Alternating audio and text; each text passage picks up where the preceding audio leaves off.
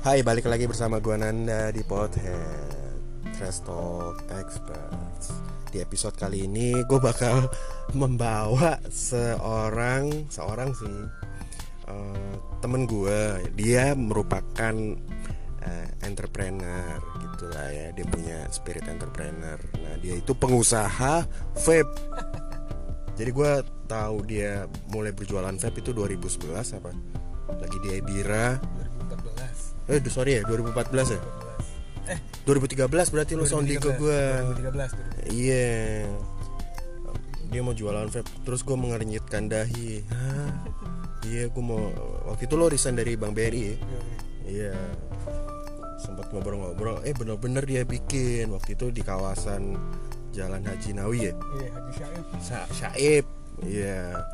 Langsung aja gue perkenalkan Orang itu adalah Rainer Uchok Yoms halo asik asik asik, asik. Iya, Cok. Jadi di episode kali ini gue mau eh, ngulik-ngulik nih gimana eh, skena-skena anjay, skena eh, apa ya bisa dibilang kan di 2014 di mana vape itu lagi lagi booming boom-boomnya tuh ya, lagi ngebom, yoms. Dulu gue ke mana tuh yang acara yang di Pothead di SCBD. iya, eh, Foundry, vape- Foundry. vape- vape fair pertama itu Iya itu rame banget bro. Iya, itu 1500 eh 1500 eh, tamu hari itu 1500 itu dari semua daerah tapi satu Indonesia lah pada datang dari Aceh, Pekanbaru, eh, Balikpapan, Riau, Kalimantan itu pada datang semua tuh karena itu kayak pertama itu kayak Jakarta Fair lah dibuatnya. Itu di situ eh, gebrakan kita pertama kali yang sampai sekarang masih ada itu vape fair gitu. Itu ceritanya kayak Jakarta Fairnya buat para pecinta vape lah. Eh bentar kan lo tadi menyebutkan kata kita gitu ya. Berarti emang itu kayak gue gue hmm, apa ya istilahnya gue berpendapat bahwa lo emang yang menjadi pencetus di event itu pertama kali apa gimana? yang jadi pencetus itu sebenarnya abang gue. Jadi abang gue sama temen-temennya gue di situ kayak man behind the scene lah. Gue bantu mereka ngeblas ngeblas ngasih tahu ke temen-temen gue karena temen-temen gue kan banyak yang baru pemula juga lagi lagi hype hype nya dan untuk di pertemanan gue di saat itu gue lah yang memper, uh, ibaratnya memperkenalkan ke mereka juga bahwa ini lo vape gitu ini gue ada vape mau coba gak? Gitu. Kebanyakan jadi masih dari eh, itu tamu juga jadi masih kayak dari kan belum gede-gede banget dulu Instagram tuh belum maju-maju banget baru pet. Dan kan pet itu kita harus berteman dulu sama seseorang. Jadi ibaratnya untuk ngeblas ngeblas kayak nggak nggak gampang kayak sekarang. Kalau sekarang kan tinggal bikin pakai Instagram terus banyak lah caranya. Kalau dulu tuh harus mau mau tuh mau jadi gue di situ kayak marketing lah gitu untuk ngasih tahu ini mau ada fair loh. Di situ semuanya yang lo cari dari liquid dari mod baterai pokoknya semua itu ada di situ. Oke oke. Kan lo berarti eh, mau di saat itu mewakili lo kan menjadi salah satu business owner nama tokonya kalau nggak salah Vapor Room ya? Iya. Vapor Room ya nah gue di sini nih gue mau ngulik-ngulik sedikit nih tentang Vapor Room. Jadi lo bisa ceritain gak sih gimana per- dunia percuanan di zaman-zaman 2014 waktu itu kayak gimana gitu? Maksudnya margin profitnya apakah sama seperti yang 2020 eh 2019 2020 apa gimana? Kalau misalnya pada zaman dulu ya ibaratnya 2014 itu itu vape itu masih langka. Jadi kalau barang-barang langka terus eh, ibaratnya itu niche market banget di saat itu. Nggak semuanya bisa punya toko vape dan nggak semuanya berani jualan toko nggak nggak berani buka usaha vape. Jadi masih dikit lah masih bisa dihitung jari.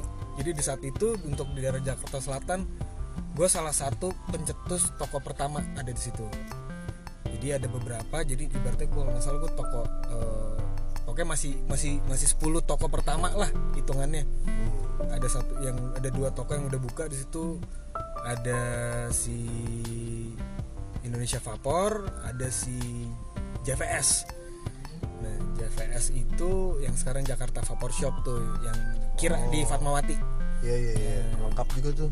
Gue itu sering dia beli di. Tokped tuh. Nah, dia soalnya kan distributor juga Iya.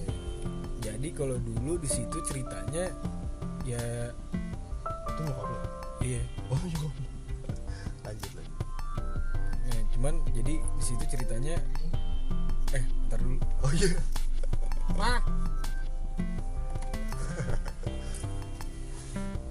Aku lagi interview bentar.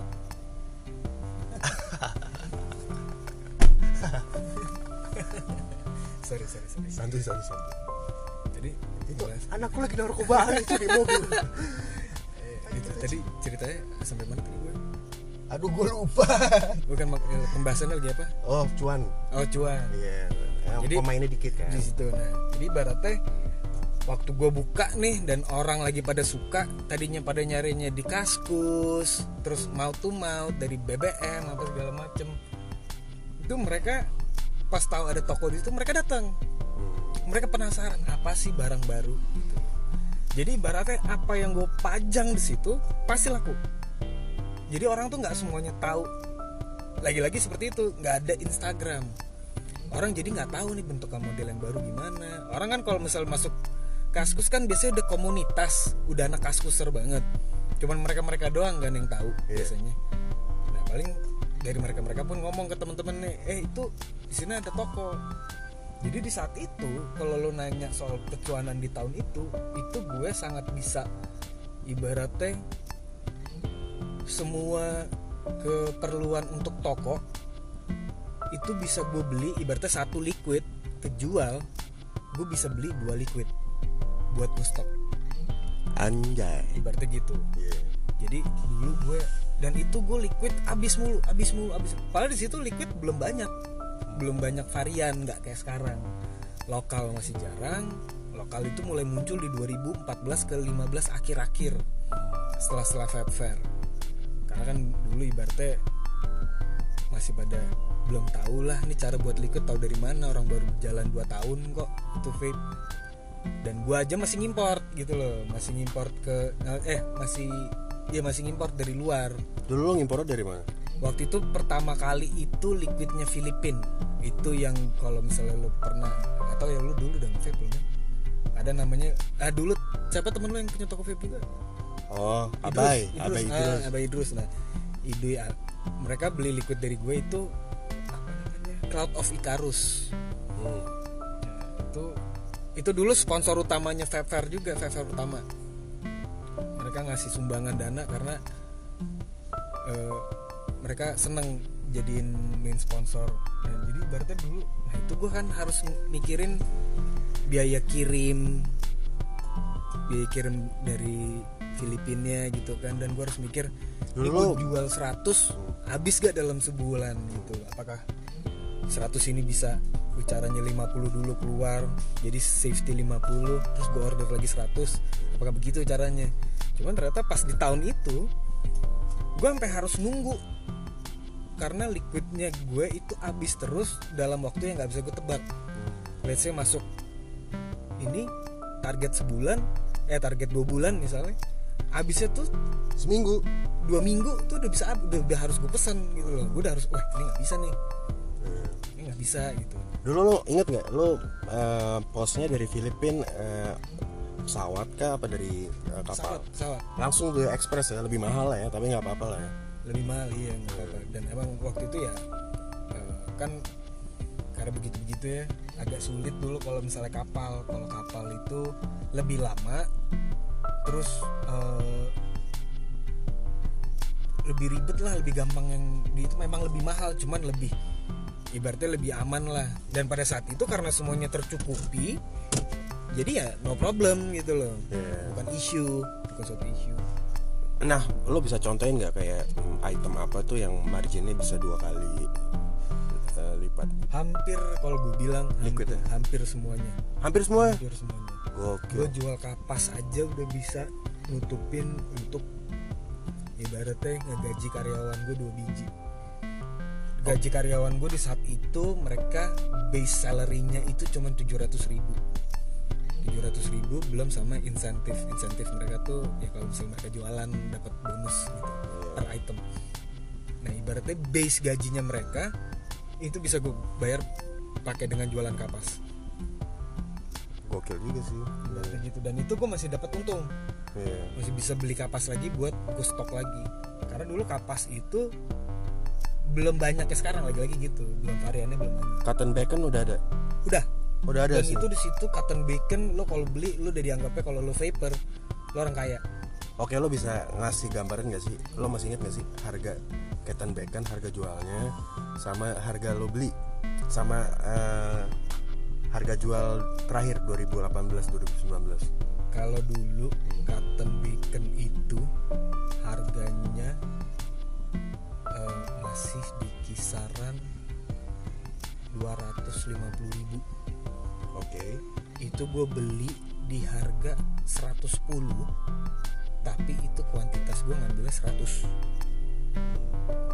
itu kalau misalnya di gue jual segitu terus sekarang ini cotton bacon itu kalau nggak salah di 80.000 ribu apa 100.000 ribu gitu Berarti harganya udah turun dong? Turun jauh turun jauh. Marginnya juga tergerus ya? marginnya tuh tergerus parah. Nah terus eh, Apa ya? Gue mau nanya apa Sudah kehabisan bahan. Eh, Lo kan akhirnya pada akhirnya eh, memutuskan itu kan vaporer eh vaporer vaporem kan nggak berakhir lama kan? Dua tahun aja kan? Nah eh, abis itu lo sepengetahuan gue lo akhirnya bikin buka lagi. Buka lagi di cloud cloud house. Cloud corner. Cloud corner. Itu dua tahun juga. Iya dua tahun. Nah, lu gimana? Eh, bisa lo ceritain nggak eh, di antara dua ini perbandingannya gitu?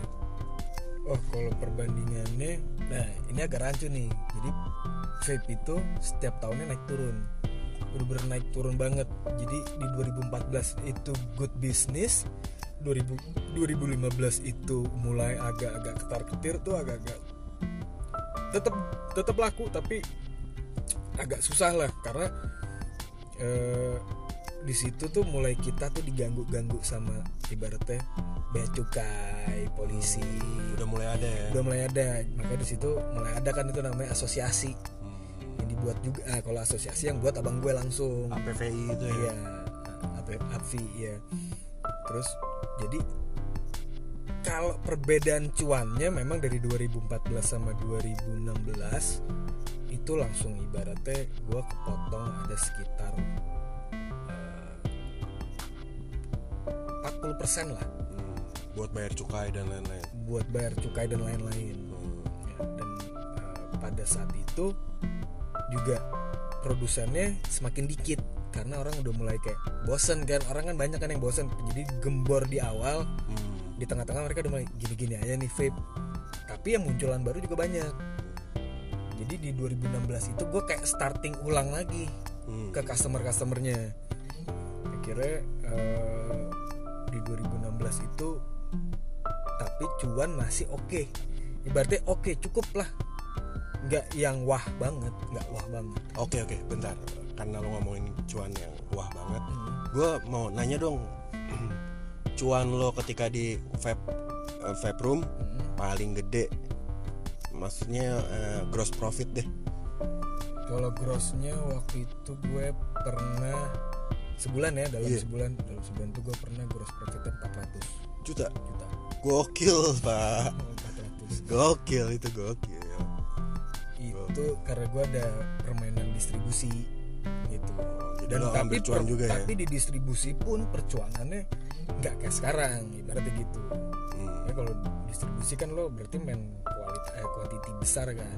Hmm, quantity besar kan berarti otomatis lo nggak bisa naikin harga lo dari lo harga beli lo naikin 100% nggak bisa. Nggak bisa. lo paling banter di situ lo naikin sekitar 20% sampai 30% Hmm, jadi ya cuman itu udah gede. Nah kalau sekarang perdistribusian sekarang lu udah nggak bisa ngitung pakai persenan lagi. Let's say gue beli 80 ribu. Gue jual ke lu itu minimal 90 ribu. Eh maksimal tuh udah 95 minimal 90 ribu. Kenapa gitu? Jadi kalau sekarang tuh permainannya semakin cepat barang lo habis semakin cepet lo order lagi. Lo untung kecil tapi rotasi lo cepet. Rotasi lo cepet banget. Iya iya iya. Betul betul betul. Setuju juga gue nah kalau dulu awal-awal enggak gue main gede. Laku nggak lo beli juga gue nggak apa-apa. Gitu masih bisa dibeli sama end user. Hmm. masih bisa gue stok lagi ke toko. Gitu dan itu pasti laku. Iya. gitu. Ada lagi? Saya kehabisan.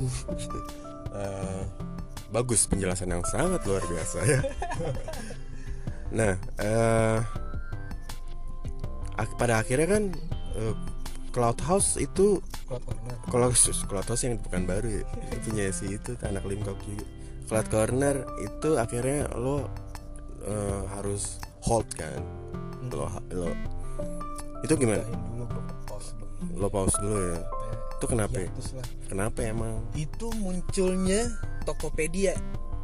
Ngancurin harga banget ya? Bukan ngancurin harga. Jadi sebenarnya kalau harga kita masih bisa bersaing lah. Karena di situ di situlah ilmu marketing lo keluar gitu loh ilmu ilmu sales lo keluar lo harus bisa. Orang tuh kalau datang ke toko berarti kan lo goreng habis habisan karena sebenarnya gitu lo punya toko lo tuh berarti bermaksud ada interaksi sama orang. Karena dari situ dia tadinya cuma misalnya let's say cuma pengen beli liquid. Akhirnya jual yang lain. Akhirnya kan kebeli yang lain kadang-kadang misalnya kapas kawat eh, misalnya tiba-tiba eh gue pengen temen gue lagi nyari mod nih misalnya gitu bisa gitu. Nah kalau Iya sih. jadi pas Tokopedia itu keluar itu lu orang datang ke toko nanya barang. Belinya Tokped belinya di Tokped bedanya cuma 200 ribu padahal. Cuman kan 200 ribu.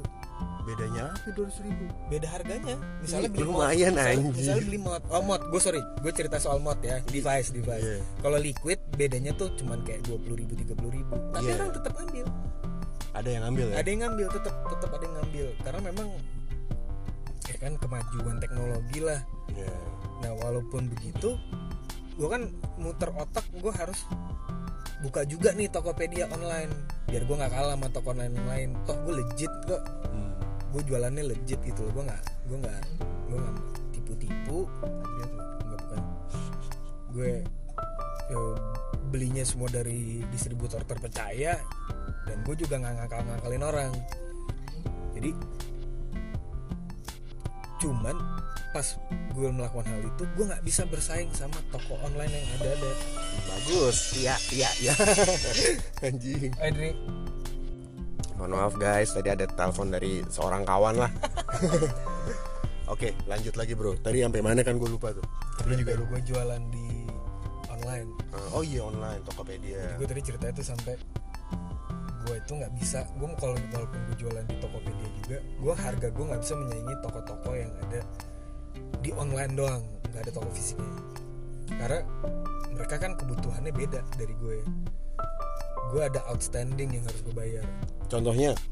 Pegawai eh, listrik bayar sewa. Oh iya bener gitu kan. Nah kalau yang cuma jualan online kan nggak ada. Lo Tokopedia juga nggak lo lo nggak bayar gratis udah lu cuman gitu doang gitu loh. Nah harga mereka sama harga gue gue otomatis nggak bisa jauh banget dari toko. Ibaratnya gue se, se segede-gedenya itu yang gue bikin tuh gue sepuluh ribu. Gue nggak bisa jauh-jauh lagi. Karena mereka udah pakai kena ongkir ibarat gitu. Atau enggak gue potong sesuai ongkir.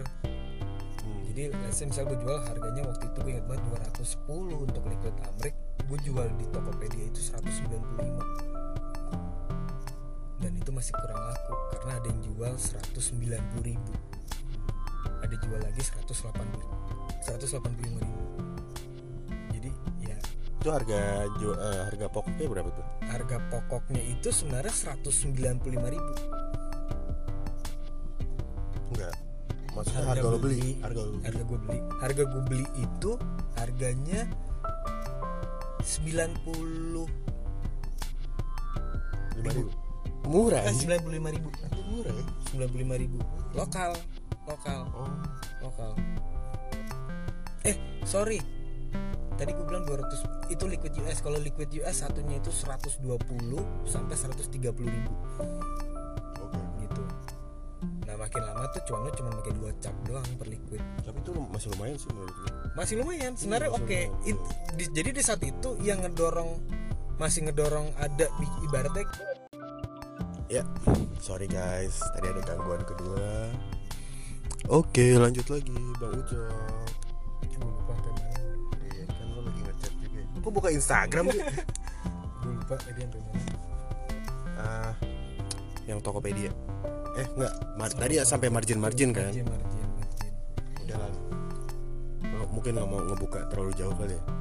Hmm, gue rasa sekarang itu itu dia yang gue bingung nih karena gue udah nggak jualan vape gitu ya. Hmm. gue nggak tahu karena bisa jadi sekarang yang masih pakai vape itu either bekas penjual bukannya buka toko juga. Karena di tahun itu gue tutup se asosiasi gue ada toko yang tutup tuh sekitaran 50 sampai 70 toko dalam sebulan lumayan hancur ya? Hancur itu hancur banget. Tahun berapa tuh? 2018 2018 eh 2018 iya. 2018 itu hancur parah. Gue bleeding selama satu tahun lebih. Bleeding as in apa? Eh, kendara eh, duit. Oh iya? Iya gue ah pantas muka lo kayak Oh, kusut, kusut. oh gua ke toko gitu. Kusut kusut. Iya, kusut kusut kusut kusut. Soalnya ya pusing juga gitu loh. Barang lu nggak laku laku barang masuk terus ya gue buat beli barang baru gue harus ngabisin barang lama dulu dong. Iya. Kalau nggak jadi dead stock iya. Macam gue sultan duit gue gue buang-buang ke barang-barang yang gak laku ini kan. Jadi dulu beli. Ya gitu deh jadi mau nggak mau gue harus kayak satu pegawai gue untungnya di situ satu-satu pegawai gue emang pas banget dia harus keluar dari toko. Cuman ya ya jadi makin timpang lah karena susah gitu kan. Lo kesepian lah di situ ya? Bukan kesepian susah juga karena ternyata satu pegawai itu nggak cukup. Oh. Karena kan gue buka itu dari jam 12 siang sampai jam 11 malam. Kalau di sendirian doang tiap hari kasihan dong. Iya. Dengan gaji juga ya. Pada saat itu sih sebenarnya gaji itu lumayan. Gaji itu nari lumayan karena gue juga tetap pakai insentif lah cuman ya? Tetap aja nggak bisa se enak itu. Jadi kayak selama setahun lebih itu gue kayak ya udah nggak ada last option lagi. Hmm.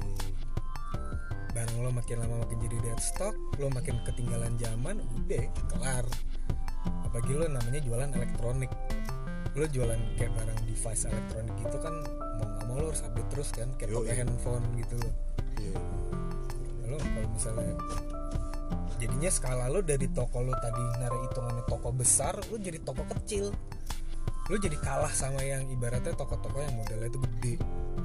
Yang gak apa-apa gue dead stock tapi gue bisa beli terus gitu. Oh iya iya betul betul betul, betul. modalnya kenceng banget. Karena kan gue basically modal ketemu gue puterin tuh modal yang ada gitu. Modal yang ada tuh gue puterin terus puterin terus. Lo berarti nggak dapat gaji di saat itu di saat itu hampir setahun gue datang ke toko gue nggak ada gaji. Duit gue habis cuman buat bensin eh, terus itol pegawai sama makan gue. Makan itu pun gue sekali. Oh. gue nggak bisa ya kalau misalnya lagi ada lebih gue bisa makan dua kali. Karena situ ya ibaratnya gue harus gue dalam kondisi tight budget. Sampai stres tuh gue di situ. Lumayan tuh di situ karena di tahun setahun awal itu gue sangat wah gila enak banget. Tuh bukan enak. Di tahun pertama lo cold corner iya per tahun pertama kalau korong tuh wah gila nih gila banget nih. Oh gitu? Masih oke Iya, lah ya? karena di situ gue dapat gue bisa sampai kayak mengembangkan usaha itu jadi lebih besar gitu loh. Hmm. gue bisa pindah ke toko yang lebih bagus space-nya lebih gede dari yang awal. Kan awal kan gue joinan sama barbershop kan yang kecil itu. Vapor room? Enggak Cloud corner yang di BSD Oh, yang di Alam bawah. Sutra- yang di alam sutra. Iya yang sama. Yang di barbershop. Iya. Terus Kan itu- lo pindah ke mana? kan gue pindahin ke atas itu di atas coffee shop. Oh iya iya benar benar. Oh iya iya gue inget gue inget gue inget itu kan space-nya jauh lebih besar dong dari Iya. yang awal kan. Dan lu kan bisa ngeliat sendiri di awal itu toko gue tuh kayak gimana. Kondisi kecil Rame. doang Iya. tapi kecil gitu loh kecil. Oh yang di di belakang yang di belakang after gitu, barber iya. itu ya? Kan kecil hidden gitu. Gue nggak bisa kurang lah susah gitu. Mau Tapi- kurnia adi mau kurang aja. Iya. jadi ya gimana gitu kan. Dan di situ kan semua orang tuh masih taunya vape itu masih agak-agak ini sehat apa enggak sih? gitu. Iya, iya, iya. terus keluarlah liquid-liquid narkoba-narkoba itu. Jujur itu ganggu juga tuh liquid narkoba itu. Tapi lo mengonsumsi nggak saat itu? enggak karena aku benci banget sama itu. Oh masa sih? cuman kalau ada waktu itu gue penasaran sebenarnya ini apaan sih anaknya? Gitu. Gue jadi ada temen gue yang punya. Gue gue belilah dari dia. Gue pengen tahu gimana. Akhirnya gue bingung juga sih kenapa gue beli. Cuman ya pas gue tes oh kayak gini. Gak enak sebenarnya. Gak enak sih. Gue juga pen- jujur gue pernah nyobain. iya kan gak enak gitu loh. Kayak sinte men. ya makanya habis itu kayak ya itu lagi tuh berurusan sama polisi. Polisi sampai sama BNN datang ke toko. Lo bayangin aja toko lo tiba-tiba didatengin polisi sama BNN males gak sih? Ada Salam. customer lo gitu Salam, salam. Iya kan? Belum. terus customer lo kayak harus dicekin juga nih liquidnya apa segala macem. Kayak what the fuck man? Ya memang kesalahannya di situ ada oknum toko yang memperjualbelikan liquid itu. Hmm. Jadinya toko-toko pada kena semuanya. Di BSD kan waktu itu? di BSD bener. toko itu dia yang menjualan bangsatnya gitu. Jadi ya kena lah ibaratnya semua toko-toko ini. Orang jadi kayak ngelihat vape itu setiap kali gue dulu nge-vape itu ada isinya gak maksudnya isi itu lo itu ada narkobanya gak kayak Iya, gitu. iya, iya. image-nya jadi jelek. Sedangkan itu sudah dibuild jadi bagus banget tuh udah susah-susah banget gitu loh Ya, ibaratnya mereka-mereka itu nggak tahu kita itu harus ber ibaratnya berkoordinasi lah. Berkoordinasi dengan pihak-pihak setempat meyakinkan mereka bahwa we're not doing anything wrong. Kita nggak jualan liquid gele-gelean sinte-sintean. Kita nggak pengen nggak pengen aneh-aneh gitu loh. Kita di sini jualan cari makan buat uang. Bahkan di situ banyak yang kayak gue gitu loh udah ninggalin kerjaan lamanya mereka fokus di toko vape.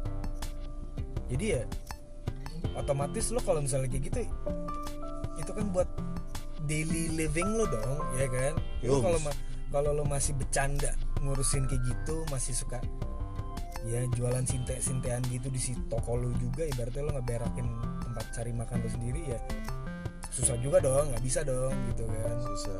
jadi kan dampak dampaknya kena banyak. Nah mereka mereka ini nggak tahu dampaknya itu menghancurkan orang-orang yang niatnya tuh kayak kita. Kita nari niatnya cari duit cari makan. Nah dia itu karena udah iseng doang dan emang gua nggak tahu ya cuannya mungkin gede banget kali. Karena waktu digerebek ya dia ternyata berdiri gede kan dan dijemputnya langsung di bandara coy. Yang pas ketangkep itu. Iya gue rasa oh gede nih bandar gede jadi ya bener-bener kayak wah seru lah pokoknya tuh usaha vape banyak lika-likunya. Hmm.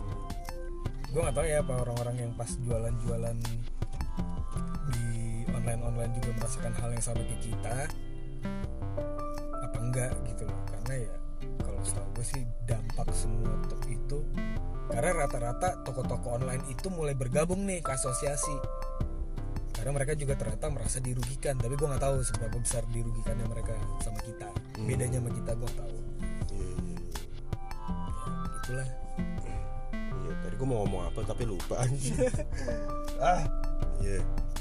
Eh, menurut lo nih eh, prospek bisnis vape ke depannya tuh cok ya?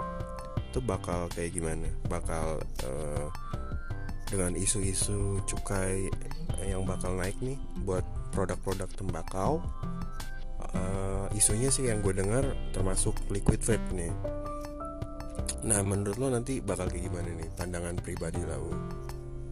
kalau gue bilang sih ini sebenarnya kita kalau buat yang masih pada jualan toko vape sih kalau gue bilang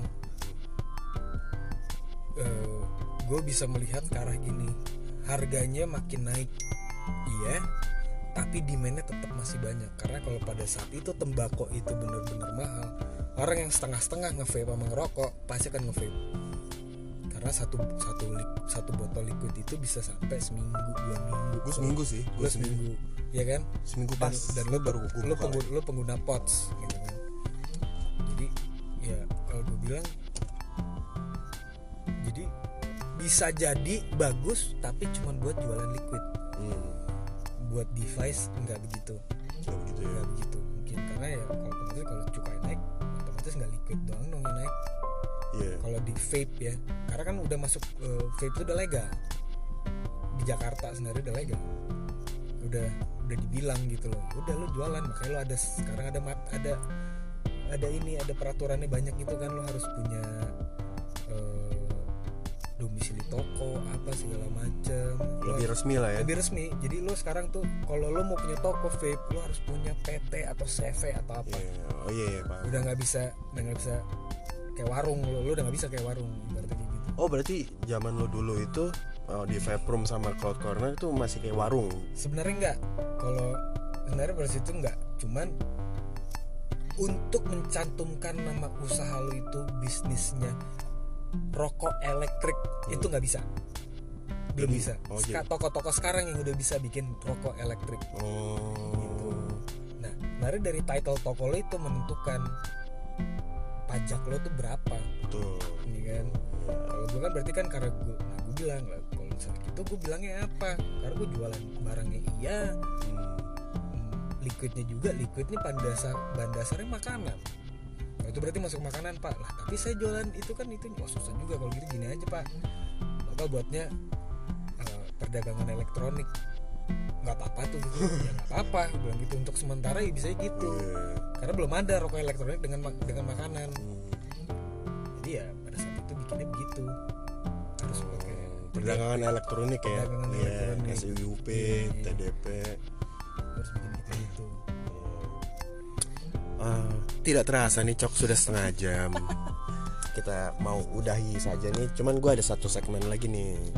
Gue bakal bertanya ke lu nih. Eh, ada dua pilihan dan lo harus pilih salah satu. Ini namanya question of life. Iya. mantan atau move on? Move on sih. Tapi kalau nggak pernah move on?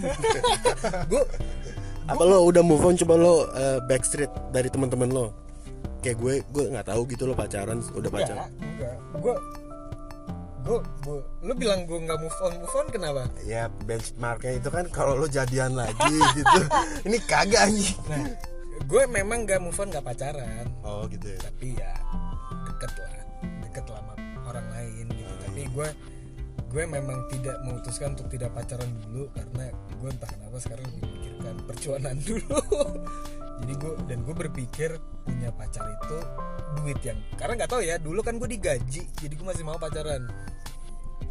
Sekarang karena gue nyari duit sendiri Hmm. anjing juga gue harus bayar bayarin nih cewek gue. Ntar dulu lah kalau gue emang gue melek bangun tiba-tiba duit gue kantong 3 m misalnya gitu Iya. baru deh Yes. one day one day, one day one day one day, one day. Iya. terus eh, game PS konsol games apa PC games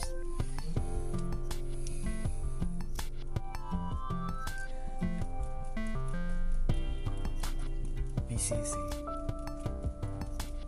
emang lo lagi main sesuatu di PC gue tetap pengen punya PC gaming.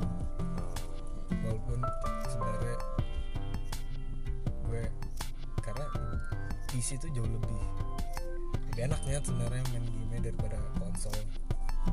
Gue punya gue tetap suka konsol. Cuman kalau misalnya disuruh pilih PC atau konsol mas PC gue. Karena PC lebih game itu lebih banyak daripada daripada konsol gitu misalnya Iya iya betul betul betul. betul. Oke saya terima jawabannya. nah ini cok nih terakhir deh biar kita juga langsung cabut nongkrong ya Chen. Eh, vape atau rokok? vape sih Tapi lo ngerokok. karena gue lagi nggak nemuin liquid yang enak dan jadi ya gak tahu ya gue memang dari dulu kalau kecantol sama satu liquid gue bisa nge-vape banget gitu loh. Contohnya apa? waktu itu yang gue kecantol Five pounds, five Ah, pounds. enggak five pound enggak juga. Gue waktu itu yang kecantol banget itu Liquid sinte. bukan. Eh, waktu itu gue kecantol banget sama anarkis grape. Lah nggak tahu.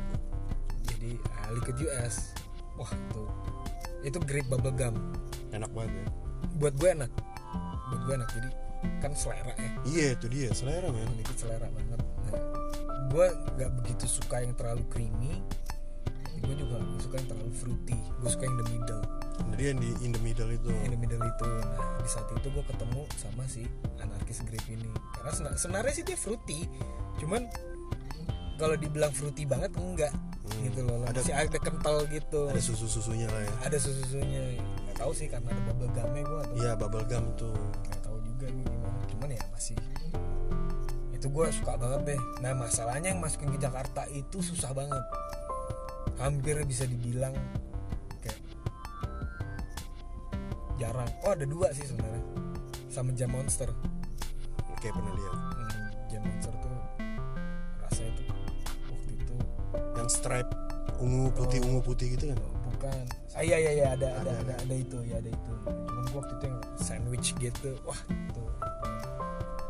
Karena itu dia nggak terlalu creamy dia nggak terlalu fruity. Hmm, in the middle oke oke siap. Ya udah decok ya kita udahan aja ya. ya udah guys. Sekian episode eh, kali ini. Eh, thank you udah mendengarkan. Jangan lupa untuk sholat lima waktu. Oh iya sebelumnya gue lupa. Lo mau eh, bilang apa gitu pesan-pesan kesan-pesan buat eh, listener gue Hmm. don't do drugs Asik. Gila, keren. banget deh. ya ya udah guys thank you bye